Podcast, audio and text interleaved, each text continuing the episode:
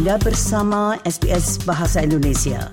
Dapatkan lebih banyak lagi cerita bagus di sbs.com.au garis miring Indonesia. Oke Pak Isfet Novera, mungkin bisa dijelaskan dulu Pak, uh, ke, uh, hari ini PPLN di Festival Indonesia kegiatannya apa saja? Ya, baik terima kasih para pendengar SBS yang berbahagia. Uh, hari ini adalah Hari Festival Indonesia yang kebetulan kita harus berpartisipasi di dalam festival ini. Kenapa?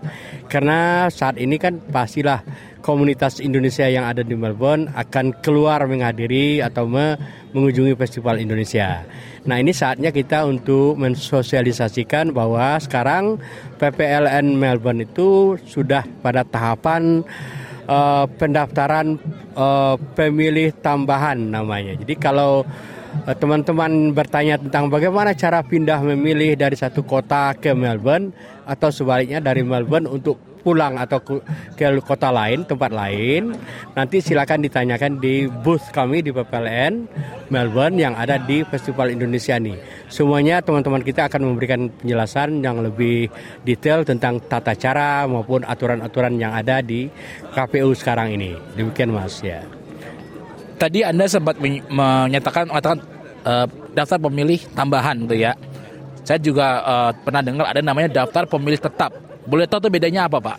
Daftar pemilih tetap itu adalah daftar pemilih yang sudah ditetapkan oleh KPU secara nasional itu pada 20 Juni 2023 lalu.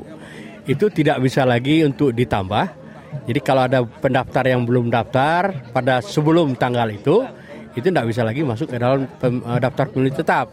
Nah, kemudian yang bisa dilakukan yang belum daftar ya, yang belum daftar pada saat itu kalau memang belum terdaftar di mana pun DPT di dunia ataupun di dalam negeri, kalau dia tinggalnya ada atau adanya di Melbourne pada saat itu, masuknya ke daftar pemilih khusus, yang mana nanti satu jam sebelum terakhir itu bisa me mencoblos dengan syarat kalau bila ada sisa surat suara.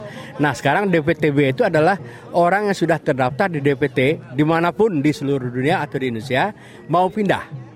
Nah, jadi pindah ke salah satu tempat, bukan hanya Melbourne, ke mana saja. Nah itulah saatnya proses kita proses sekarang. Ada ada caranya memproses. Jadi kalau dia dari Indonesia pindah ke Melbourne, boleh. Tadi ada formnya A5, surat pendaftar uh, surat pindahnya A5 Nanti kita cross check di mana asalnya tadi.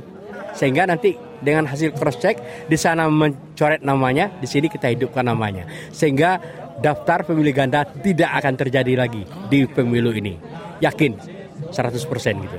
Ya. Nah, jadi itu bedanya. Jadi DPT adalah daftar pemilih tetap, DPTB adalah daftar pemilih tambahan tapi orang yang sudah terdaftar di pemilih tetap. Kalau belum terdaftar, dia masuk pemilih daftar pemilih khusus nanti satu jam terakhir hadirnya di TPS kalau ada sisa surat suara itu bedanya ya. Berarti intinya adalah kalau misalnya kita sebagai daftar uh, terdaftar sebagai pemilih tetap, tapi kita misalnya berpindah domisili ataupun berpindah negara, kita jatuhnya adalah uh, pem, pemilih tambahan ya, gitu ya. Oke. Okay.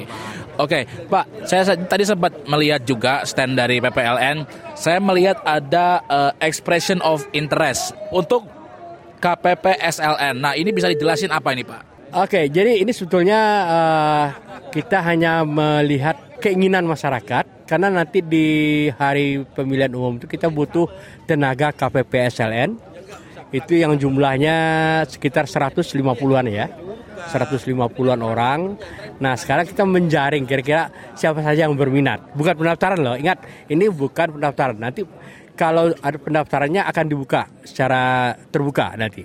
Nah, jadi kita hanya menjaring siapa kira-kira yang yang berminat untuk menjadi KPPSLN nantinya. Jadi jangan salah tangkap, ini bukan pendaftaran, hanya melihat interest dari masyarakat. Mau enggak gitu ya. ya. Karena kita butuh 150 orang loh, susah nyarinya. 150 orang ini nanti pada saat uh, pelaksanaan pemilu tugasnya apa Pak? Tugasnya di lapangan yaitu di bilik suara mereka akan mendata si pemilih kemudian memberikan surat suara ketua KPPS memberikan surat suara yang ditandatangani, kemudian memperhatikan orang masuk ke bilik suara, lalu nanti memperhatikan bahwa surat suara yang dipilih itu memang masuk ke kotak suara, kemudian memberikan tanda setelah memilih dengan tinta ya, ya di jari itu. Nah, itu itu tugas mereka di satu bilik suara tujuh orang. Jadi kali 22, kita punya 22 TPS. Maka 7 kali 22 sekitar 150 orang. Ya, ya. Oke Pak, uh, mungkin itu saja yang bisa saya tanyakan. Sudah cukup. Kalau gitu Pak, terima kasih atas waktunya untuk diwawancarai bersama SBS. Terima kasih Mas. Terima kasih para pendengar dan salam sehat selalu dan jangan lupa datang ke TPS KJRI Melbourne tanggal 10 Februari hari Sabtu untuk ramai-ramai kita memberikan hak suara kita, hak pilih kita karena itu adalah hak dari warga negara. Terima kasih. Anda ingin mendengar cerita-cerita seperti ini? Dengarkan di Apple Podcast, Google Podcast, Spotify, atau di mana pun Anda mendapatkan podcast Anda.